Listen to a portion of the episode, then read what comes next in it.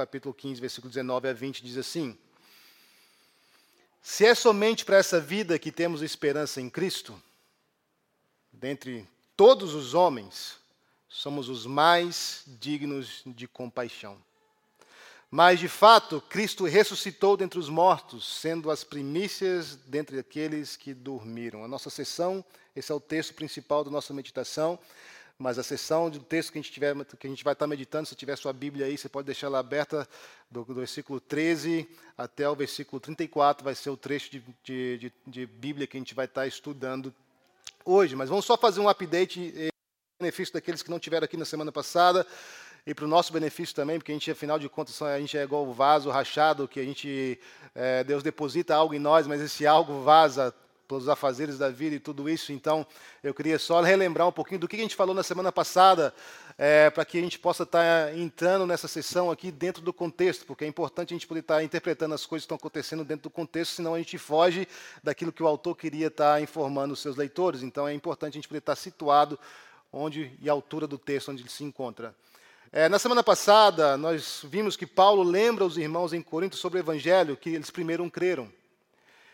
E nós falamos na semana passada a importância de a gente poder, de vez em quando, sermos lembrados da fé que nós viemos ter em Cristo Jesus quando nós nos convertemos.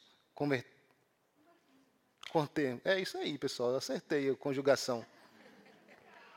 É importante, de vez em quando, a gente ser lembrado das verdades onde, onde nós depositamos a nossa confiança.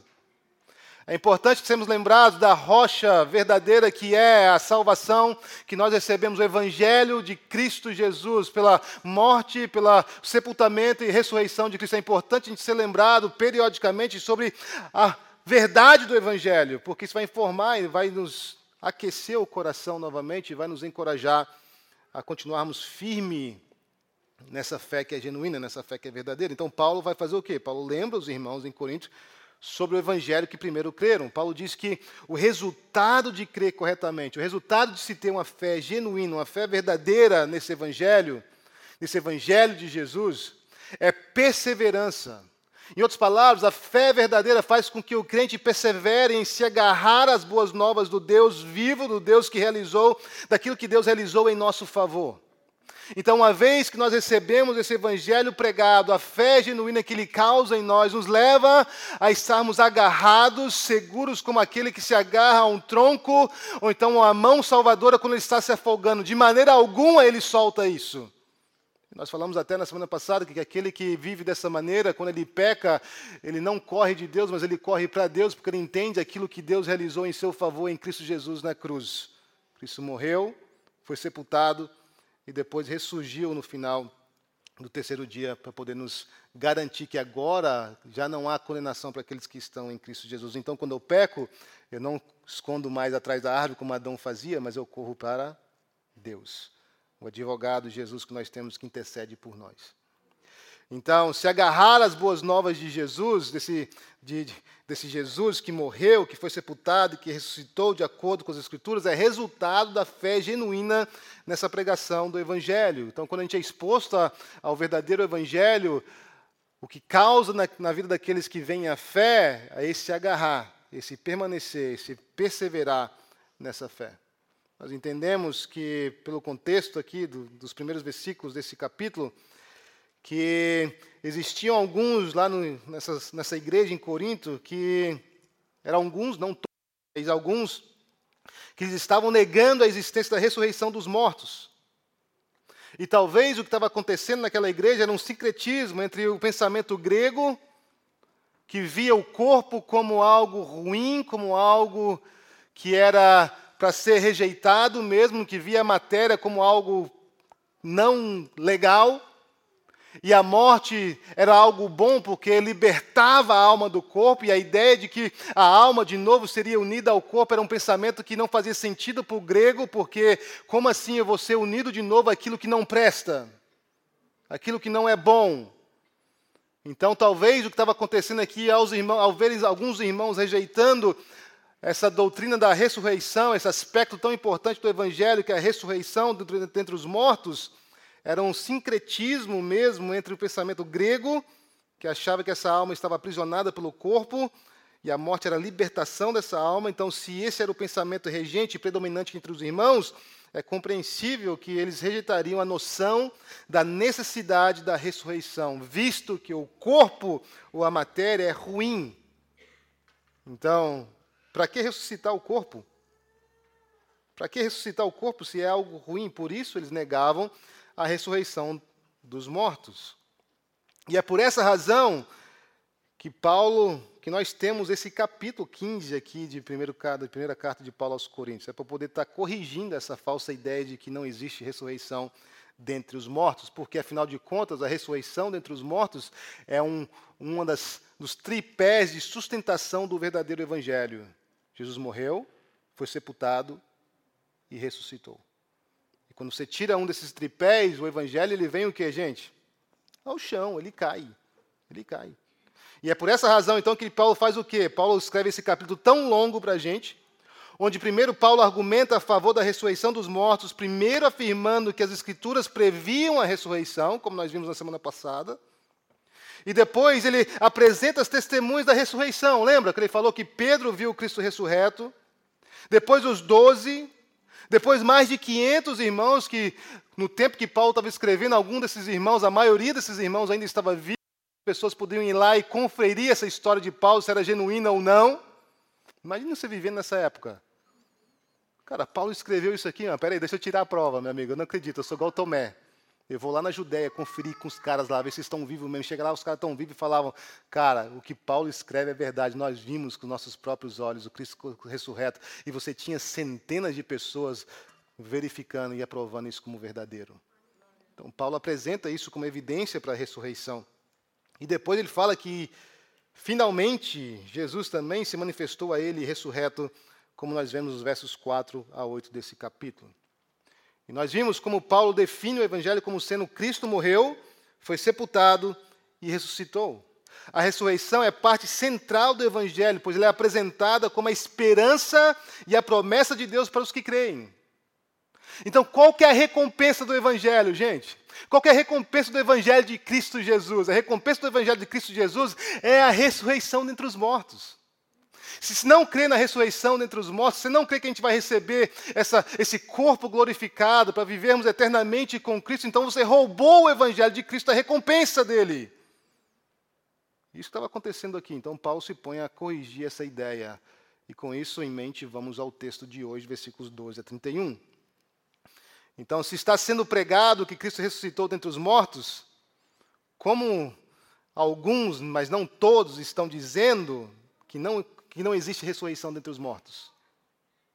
Se eu preguei para vocês que existe ressurreição, que Cristo ressuscitou dentre os mortos, se as, aqueles que vieram com, depois de mim também afirmaram que Jesus ressuscitou dentre os mortos, se há testemunhas oculares, mais de 500 pessoas viram que Jesus Cristo ressuscitou dentre os mortos, como que alguns de vocês estão agora dizendo e ensinando que não há ressurreição dentre os mortos? Quando as pessoas estavam ensinando agora na igreja de Corinto que não existia ressurreição dentre os mortos, para Paulo existia um desencontro aqui que era impossível de se reconciliado. Se alguém crê que não há ressurreição dentre os mortos, não, tá, não tem como reconciliar o que é o fato de que Cristo ressurgiu dentre os mortos. Por quê? Porque Cristo morreu uma vez sendo, sendo morto e não há ressurreição dentre os mortos, então logo Cristo também não ressuscitou. Isso é o argumento de Paulo. Não tem como se reconciliar. Como que você fala que Cristo ressuscitou, mas não há, não é, não há, não há ressurreição dos mortos? Não tem como reconciliar isso, não tem como é, é, consertar esse desencontro na ideia de vocês. Para Paulo, isso é contrário ao evangelho prescrito pelas Escrituras e cumprido em Jesus de Nazaré. Pois se não há ressurreição dos mortos, tendo de fato Jesus morrido, como os evangelhos testificam e como aquelas testemunhas também viram Jesus pendurado naquela cruz e morto, se ele morreu de fato e não existe ressurreição dentre os mortos, nem Cristo ressuscitou. Essa é a ideia, a conclusão de Paulo, se esse é o pensamento regente. E se é assim, que Cristo não ressuscitou dentre os mortos, inútil é a fé dos que creem no Evangelho. Note comigo que a utilidade do Evangelho, a serventia do Evangelho repousa na ressurreição de Jesus. Se você tirar a ressurreição de Jesus, gente, acabou a esperança do Evangelho, acabou as boas novas, já não existe mais sentido na fé cristã se você exclui a possibilidade de ressurreição dos mortos. Porque essa é a promessa do Evangelho. Essa é a recompensa, essa é a direção para onde nós estamos caminhando, esses que pertencem a Cristo. É inútil, inútil a fé dos que creem no Evangelho, que não creem na ressurreição dos mortos. Note comigo, então, que essa serventia, a utilidade do Evangelho repousa na ressurreição de Cristo. A ressurreição de Cristo no terceiro dia é vista por Paulo como um selo da aprovação de Deus sobre a pessoa e sobre a qualidade do sacrifício que Cristo ofereceu uma vez por todas para todos aqueles que têm e depositam a sua fé nele. É um selo de aprovação, é como se Deus tivesse, tivesse dito quando ele ressuscitou a Cristo: Eu recebo o seu sacrifício como algo que satisfaz as exigências da minha justiça. Eu aceito o seu sacrifício como pagamento da dívida de todos aqueles que vão depositar a fé em você e na sua obra que você realizou na cruz. Se, gente, o selo de aprovação de Deus, o selo de que nós temos de fato uma oportunidade de redenção em Cristo Jesus, é o fato de que ele foi ressuscitado por Deus dentre os mortos. É como se Deus estivesse dizendo assim: ó, eu aceito o seu sacrifício, por isso, porque eu aceitei o seu sacrifício como perfeito, como inculpável, como, como satisfatório à minha justiça, eu ressuscito você. E quando Deus faz isso, Jesus se torna os primeiros daqueles que hão de ser ressuscitados no último dia. Então, a ressurreição de Cristo no terceiro dia, Paulo vê ela dessa maneira. Deus ressuscitou Jesus dentre os mortos, pois a oferta apresentada lhe agradou e o satisfez em tudo que a justiça dele requeria. Então, não só a fé sem a ressurreição de Cristo é inútil, mas Paulo vai dizer também que os que pregam as boas novas da ressurreição, como se fossem verdade, seriam também considerados falsas testemunhas. É como Paulo dizendo: ó, se de fato não existe ressurreição, então eu sou uma falsa testemunha, porque eu tenho pregado que Deus de fato faz isso. Deus de fato ressuscitou Cristo e não só isso, há de ressuscitar todos aqueles que lhe pertencem. E se eu tenho pregado isso, ressurreição dentre os mortos não existe, então eu sou uma falsa testemunha. E todos aqueles que pregam essa verdade também são falsas testemunhas. Se Jesus não ressuscitou, nós temos um problema irreparável no evangelho que nós cremos. Nossa fé é inútil, pois é isso que a fé verdadeira espera. A fé que se agarra ao Evangelho, de fato, espera o dia da nossa glorificação, o dia que nós vamos receber um corpo que não é mais capaz de pecar onde não sofre mais a influência do mal, não sofre mais a influência do pecado, onde não vai haver mais choro, não vai haver mais dor, não vai haver mais tristeza, não vai haver mais pecado, não vai haver mais essa é a esperança do Evangelho. E se você tirar a ressurreição, a gente cria um problema irreparável no Evangelho que nós cremos, e a nossa fé se torna inútil. Porque é justamente isso que a fé verdadeira espera. Se você é crente e não sabia disso, Fique sabendo, a sua recompensa não é nessa terra. A sua recompensa não é saúde, a sua recompensa não é vitória, a sua recompensa não é riquezas, a sua recompensa não é um, um trabalho dos sonhos, uma carreira que você tanto sonhou, a sua recompensa não é uma família abençoada, estruturada, a sua recompensa prometida por Deus no Evangelho é a ressurreição do corpo para a eternidade com Cristo. Essa é a recompensa do Evangelho. Se Cristo não ressuscitou, todos ainda estão em pecados, sob a condenação. Se Cristo não ressuscitou, essa palavra que diz que já não há condenação para aqueles que estão em Cristo Jesus, ela se torna nula. Nula. Imprestável. Lixo. Lixo. Todos ainda estão debaixo do pecado, todos ainda estão sob a condenação, pois o sacrifício de Jesus não teria cumprido tudo que Deus exige, e Deus não teria dado o seu selo de aprovação, como dizendo: Eu aceito o seu sacrifício que veio, o seu sacrifício substitutivo. Obrigado, irmã. Estão entendendo onde que a gente está vindo, pessoal? O sacrifício de Jesus não teria cumprido tudo que Deus exige se ele não tivesse sido ressuscitado. Para reconciliar o homem com Deus, a esperança e a certeza que nós temos que, o, que a obra que Cristo realizou na cruz é suficiente, é aceita por Deus como pagamento do nosso pecado, é a ressurreição de Cristo. Não só estaríamos perdidos se não houvesse a ressurreição, mas todos quanto morreram antes de nós em Cristo ainda estariam perdidos também. Mas talvez podem ter aqueles ainda que sendo ensinados, aqueles pode, pode estar sendo ensinado por aí, que Paulo, esse é o pensamento de Paulo quando ele escreve aos Coríntios, que por mais que seja verdade essas coisas que eu estou falando, que torna-se inútil a vida, é, é, a fé em Jesus sem a ressurreição, pode ser que existam aqueles que estão ensinando, estão negando a ressurreição, dizendo que ainda assim a vida cristã vale a pena, mesmo que não haja ressurreição. E aqui o argumento de Paulo é o seguinte: isso aqui é fácil de dizer quando a igreja vive em tempos de paz. É fácil dizer quando a igreja vive tempos de livre pregação do evangelho, sem censura, sem perseguição, mas e para a igreja perseguida? E para os que sofrem devido ao evangelho? E para aqueles que estão cometidos de enfermidades incuráveis no nosso meio. E para aqueles que estão sofrendo a morte de um ente querido. E para aqueles que foram injustiçados de tal maneira que é irreconciliável, não tem como continuar a vida do mesmo jeito por causa da injustiça que ele sofreu. E para esses? Quão ruim e quão horrível seria as boas novas sem a esperança da restauração e da, res, da ressurreição, da glorificação do corpo. Aos que pensam que a vida cristã valeria a pena sem a promessa da ressurreição, Paulo diz: esses são mais dignos de compaixão, são os mais miseráveis, mais dignos de dó. Pois para que suportar a injustiça? Para que suportar o maltrato? Para que se privar dos prazeres deste mundo? Nas palavras de Paulo, por que nos expor a perigos o tempo todo, todos os dias enfrentando a morte? Para que não faz sentido a nossa entrega a Cristo se Ele não ressuscitou e nós seguiremos a Ele por meio da ressurreição?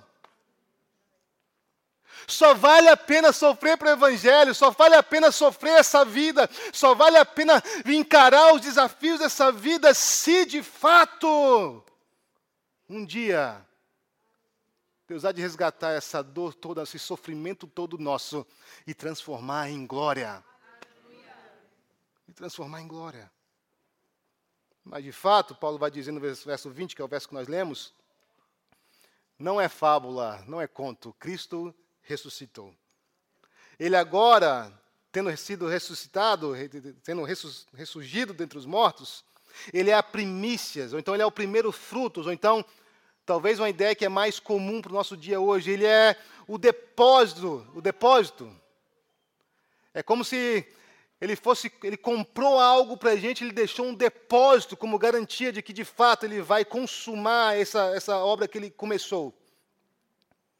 Jesus, ele é assim para a gente, o primeiros frutos de todos os que se unem a ele por meio da fé no Evangelho, que é sua morte pregada, seu sepultamento e sua ressurreição de acordo com as Escrituras. Tendo sido unidos a Cristo na sua morte e no seu sepultamento, certamente seremos unidos a Ele também em sua ressurreição. Então, assim como Ele morreu, a nossa velha natureza também foi morta. Assim como Ele ressuscitou, nós também seremos ressuscitados no último dia. Primeiro, os que. Primeiro Jesus, como primeiros frutos. E depois todos aqueles que pertencem a Ele. No nosso caso, eu espero que seja eu e você. Jesus ressuscita e depois será a vez dos que lhe pertencem. Oh, glorioso dia será, não é verdade, não é, pessoal? Glorioso dia será no dia que nós estivermos com Deus no paraíso e Jesus dizer: É hoje que eu vou dar o corpo, a sua alma vai voltar para um corpo, mas um corpo glorificado. Não aquele corpo cansado mais. Aquele corpo que escolhe a moedinha de pegar no chão, sabe, pessoal? Se não for dourada, nem vale a pena dobrar a coluna que já dói.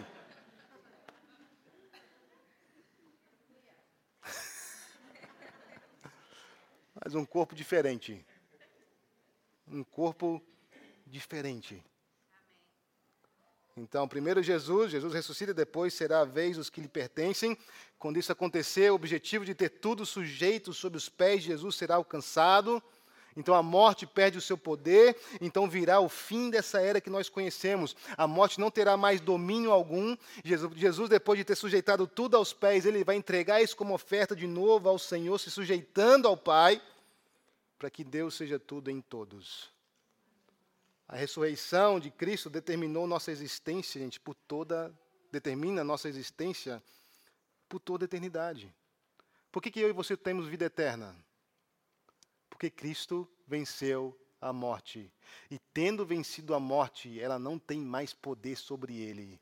E assim será conosco quando nós formos ressuscitados. A ressurreição de Cristo, então, inicia uma corrente de eventos que absolutamente determina não só o nosso futuro, mas também o nosso presente. Cristo é os primeiros frutos dos que lhe pertencem, esses que serão ressuscitados quando ele vier com grande poder e grande glória. E isso deveria reformar a nossa forma de viver no presente. Se a gente entendesse a promessa do Evangelho como os autores do Novo Testamento entenderam, Cara, sofrer prejuízo por causa do evangelho seria fichinha, porque eu estou comparando ele com a glória que há de vir. Sofrer perseguição por causa do evangelho, sofrer desconforto por causa do evangelho, sofrer é, nessa vida por causa das doenças, sofrer por causa so, sofrer em nome de Cristo por causa de Cristo, a gente encararia o sofrimento com os olhos diferentes, porque nós creríamos que um dia Jesus vai restaurar todas as coisas e vale a pena então, por um breve período de tempo, sofrer, comparado com essa glória vindoura. Esse é o ponto de Jesus. Esse é o ponto. Então a ressurreição deveria informar não só o nosso futuro, mas também o nosso presente. Deveria reformar nossa forma de viver no presente e ainda fazer amadurecer o nosso louvor para uma alegria inquebrável. Porque nós sabemos que no fritar dos ovos, como diz meu pai, nós somos mais do que vencedores por meio daquele que nos amou. Amém. Que nada pode nos separar do amor de Deus que está em Cristo Jesus. Nem a morte é capaz mais de nos separar de Cristo Jesus, o nosso Senhor. Nada. Como que a gente conclui? A gente conclui como Paulo conclui essa sessão para a gente, versículos 32 a 34. Se foi por, por meras se foi por meras razões humanas, ele dizendo que lutei com feras em Éfeso, nós sabemos que Paulo foi maltratado em Éfeso. O que, que eu ganhei com isso? Se os mortos não ressuscitam, então comamos e bebamos, porque amanhã nós vamos morrer, nada faz sentido. Não se deixe enganar, as más companhias corrompem os bons costumes. Como justos, recuperem o bom senso e parem de pecar. Pois alguns a quem não têm conhecimento de Deus, e digo isso para vergonha de vocês. Então, Paulo conclui toda essa sessão com um exemplo pessoal para ilustrar o seu ponto. Vocês sabem da minha história aqui em Éfeso, estou escrevendo vocês, para vocês dessa cidade, estou escrevendo para vocês nessa situação de que eu estou enfrentando a morte todos os dias, sendo perseguido por todos os lados. E agora eu pergunto: o que, que eu ganho com isso? Se o Evangelho é só para essa vida. O que, que eu ganho em sofrer prejuízos nessa vida se a recompensa do Evangelho se limita ao tempo que nós temos aqui? O que, que eu ganhei lutando pelo Evangelho em Éfeso se foi somente por razões humanas? O ponto que ele faz é é inútil, é digno de dó sofrer perseguição pela fé em Cristo se os mortos não ressuscitam. Qual a recompensa do sofrimento de Paulo se não houver ressurreição dos mortos? O que, que Paulo está ganhando em poder se colocar cara a tapa todos os dias? O que, que Paulo está ganhando em sofrer e se colocar como alvo da brutalidade daqueles que não conhecem ao Senhor e que querem acabar com a sua raça? O que que Paulo está ganhando? Ele vai dizer: Eu estou ganhando nada nesse mundo. A minha esperança não está aqui. A minha, os meus olhos estão fitos na glória que há de vir. Esse é o ponto de Paulo. Esse é o ponto. Paulo conclui, então, todo esse, esse argumento dizendo isso aí. Qual é a recompensa do sofrimento se não houver ressurreição dos mortos? Se os mortos não ressuscitam, então vivamos uma vida normal. Sério, para que vir na igreja todos os domingos? Sério, para que ter esse conflito dentro da gente de pecado? Você tem esse conflito dentro de você, essa luta? Para que essa preocupação em poder querer viver para a glória de Jesus? Para que querer viver se abstendo dos prazeres desse mundo se não há ressurreição? Se tudo que nós temos é nessa vida, então aproveitemos ao máximo, então.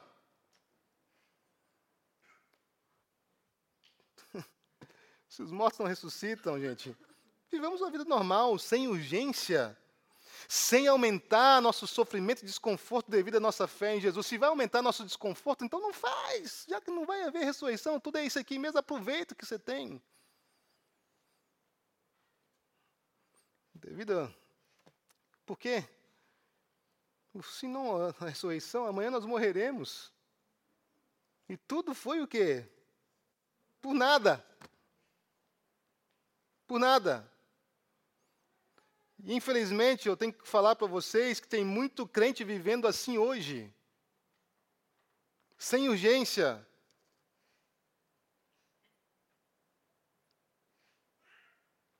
Sem querer se colocar no lugar de sofrimento, vivendo para uma autopreservação onde ele não se coloca em posição de desconforto por causa do Evangelho. Se o Evangelho fala que não deve fazer aquilo, mas é prazeroso fazer, fazer, então porque o Deus dele é o prazer, ele vai fazer. Nós temos uma geração de crente, um bando de crente vivendo como se não houvesse ressurreição. Como se tudo que houvesse fosse essa vida. Portanto, eu tenho que aproveitar essa vida como todos que não conhecem a Deus aproveitam também. E Paulo está assim: não. Vocês têm algo muito mais precioso do que esse mundo. Vocês têm algo que é muito mais valioso do que qualquer momento de prazer, qualquer coisa que esse mundo pode oferecer. E não, então, não se poupem nesse mundo mas se entreguem para poder sofrer para esse Jesus que é tão maravilhoso, que se entregou na cruz, que não poupou a sua própria vida em seu favor. Então não poupe a sua vida, porque você tem uma recompensa que está segura das mãos de Cristo. Se Ele ressuscitou, certamente você ressuscitará também com poder e glória da parte de Deus.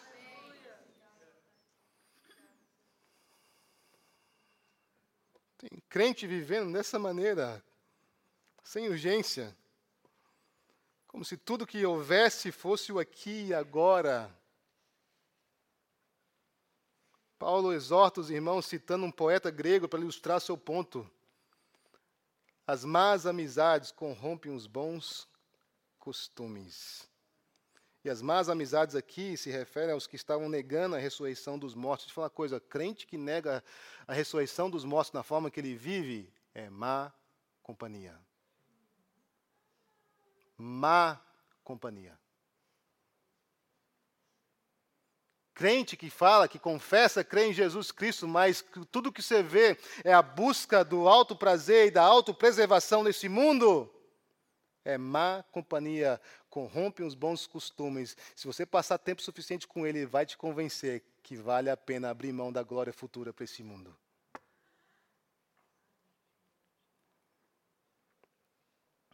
As más amizades corrompem os bons costumes. Então, essas más amizades aqui se referem aos que estavam negando a ressurreição dos mortos.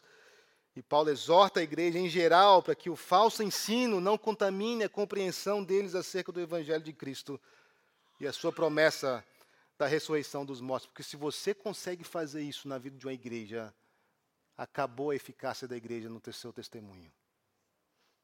A igreja não consegue mais viver o desconforto por Cristo. Se tiver difícil, a igreja espalha. A igreja quebra.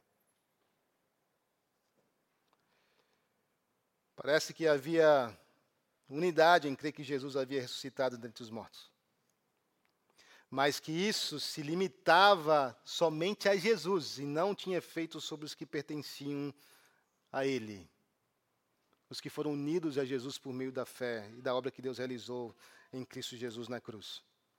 E Paulo visa proteger os irmãos desse erro crucial, pois a esperança do Evangelho de Cristo para os que creem é que seremos unidos a Ele não só na Sua morte, mas também em Sua ressurreição, como nós vemos o próprio Paulo escrevendo aos Romanos, capítulo 6, versículo 5. Se dessa forma fomos unidos a Ele na semelhança da Sua morte, todo mundo repete depois de mim, certamente. Não, pessoal, vai, convicção. Certamente. certamente. O seremos também na semelhança da Sua ressurreição. Essa parte não dá para repetir, não, mas tá bom, glória a Deus. Pode parar de repetir agora, tá, pessoal? Vou continuar pregando.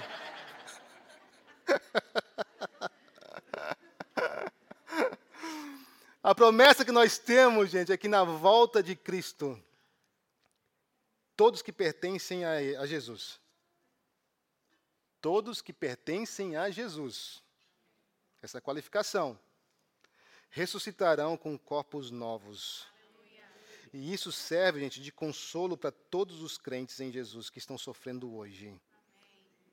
Talvez você está entrando aqui hoje sofrendo pela incerteza de algum quadro de saúde. Talvez você entrou aqui hoje sofrendo porque tem algo que está se opondo mesmo à sua fé, as dificuldades da vida estão te sufocando mesmo. Quem sabe foi um ente querido que foi diagnosticado, ou então que veio a falecer. E você está lidando com dores que você nem sabia que era capaz de sentir. Paulo vai dizer: esse consolo da ressurreição do corpo é para você. Esse conforto é para você. A promessa que nós temos é que então, na volta de Cristo, todos que pertencem a Ele ressuscitarão com corpos novos. Isso deve servir então de consolo para todos os crentes que estão sofrendo hoje, sofrendo pelo Evangelho, sofrendo pela morte de um ente querido, sofrendo por alguma doença. Com Cristo morreremos, é verdade. Mas certamente com Ele seremos unidos na ressurreição. Essa é a esperança do Evangelho. É por isso que Paulo pode dizer o quê? Que morrer para ele era o quê, gente?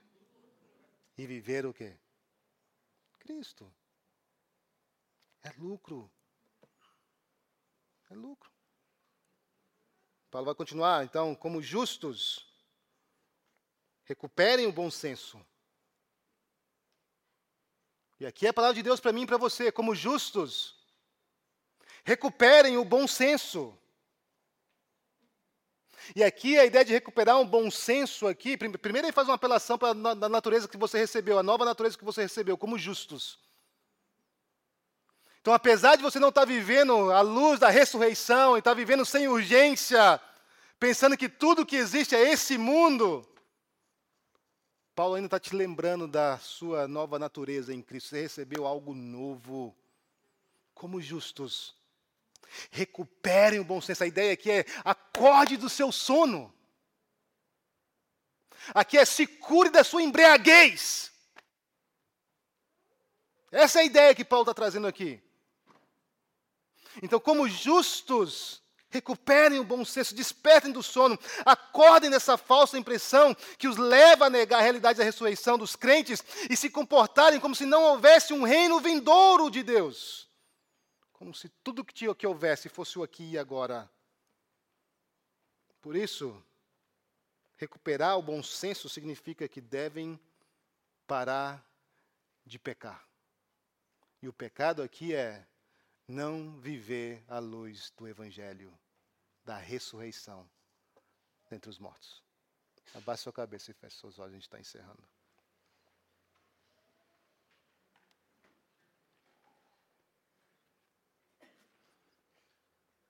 Ponto de aplicação é rápido, único. Se você não está vivendo de acordo com o Evangelho, que é a luz da ressurreição do corpo, dos, dentre os mortos, se arrependa hoje e fala para o Senhor: me perdoe, e eu quero viver essa urgência. Não quero viver mais uma vida de me poupar.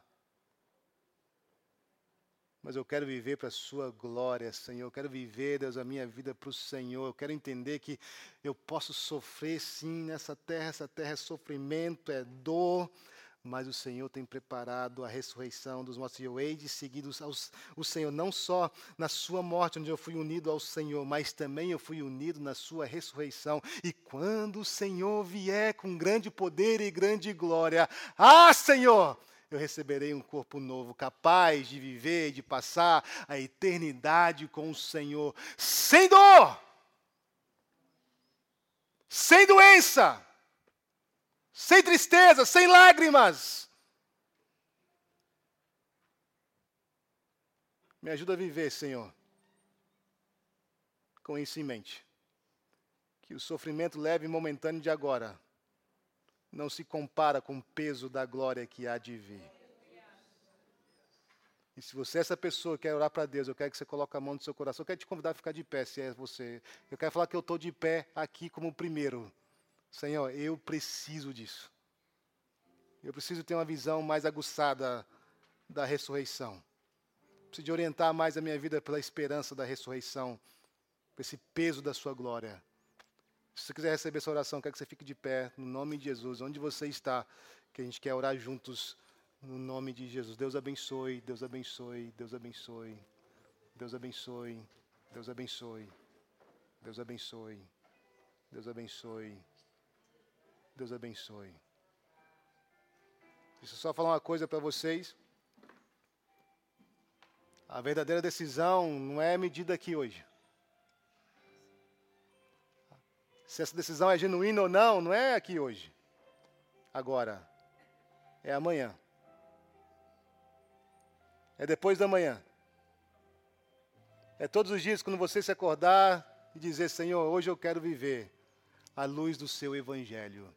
Me ajuda a encarar, Deus, os meus sofrimentos, as minhas dores, à luz do Evangelho. Deus, a entender, Deus, que os sofrimentos agora, Deus, não se comparam com o peso da glória que o Senhor tem preparado para mim. Me ajuda a viver, Deus, não ansioso mais, mas com paz no coração, na certeza de que, mais que eu seja açoitado nessa vida, mais que eu seja frustrado nessa vida, por mais que minhas orações não são respondidas, por mais que a família tão planejada não venha, por mais que o filho venha a acontecer alguma coisa, que Deus nos livre no nome de Jesus, mas vai que aconteça, que a esposa, com o cônjuge, com o esposo, que o sofrimento de agora, no nome de Jesus, não nos leve a abandonar ao Senhor, mas que aguce em nós o desejo do grande e poderoso dia do Senhor onde Ele virá com grande poder e grande glória, e nós enfim receberemos um corpo para vivermos a eternidade com Ele, o peso da glória que há de vir.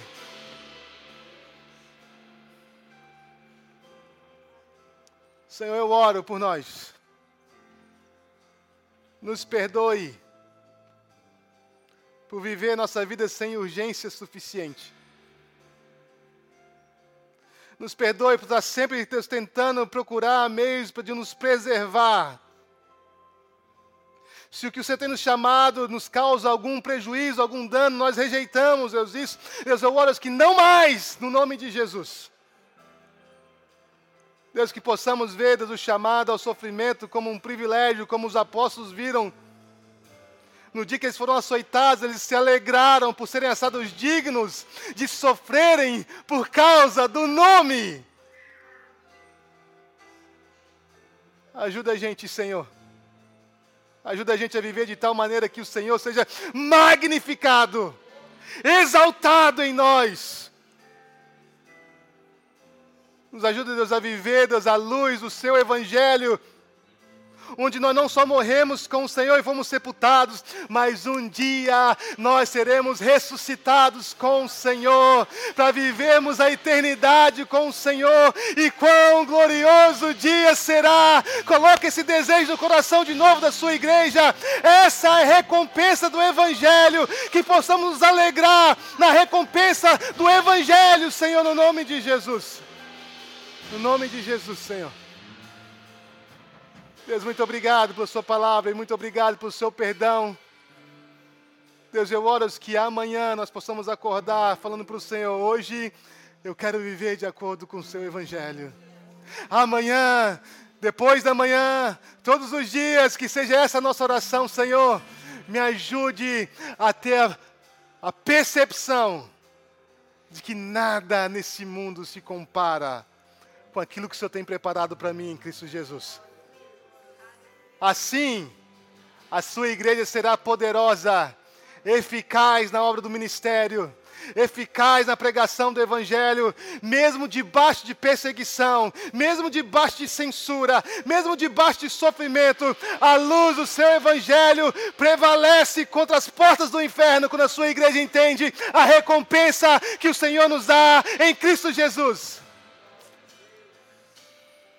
Muito obrigado, Senhor muito obrigado mesmo e louvado seja o Senhor por tudo. É o que nós oramos juntos como igreja e toda a igreja diz: aplauda ao Senhor que Ele merece, o Deus da nossa recompensa, aleluias. Aleluia.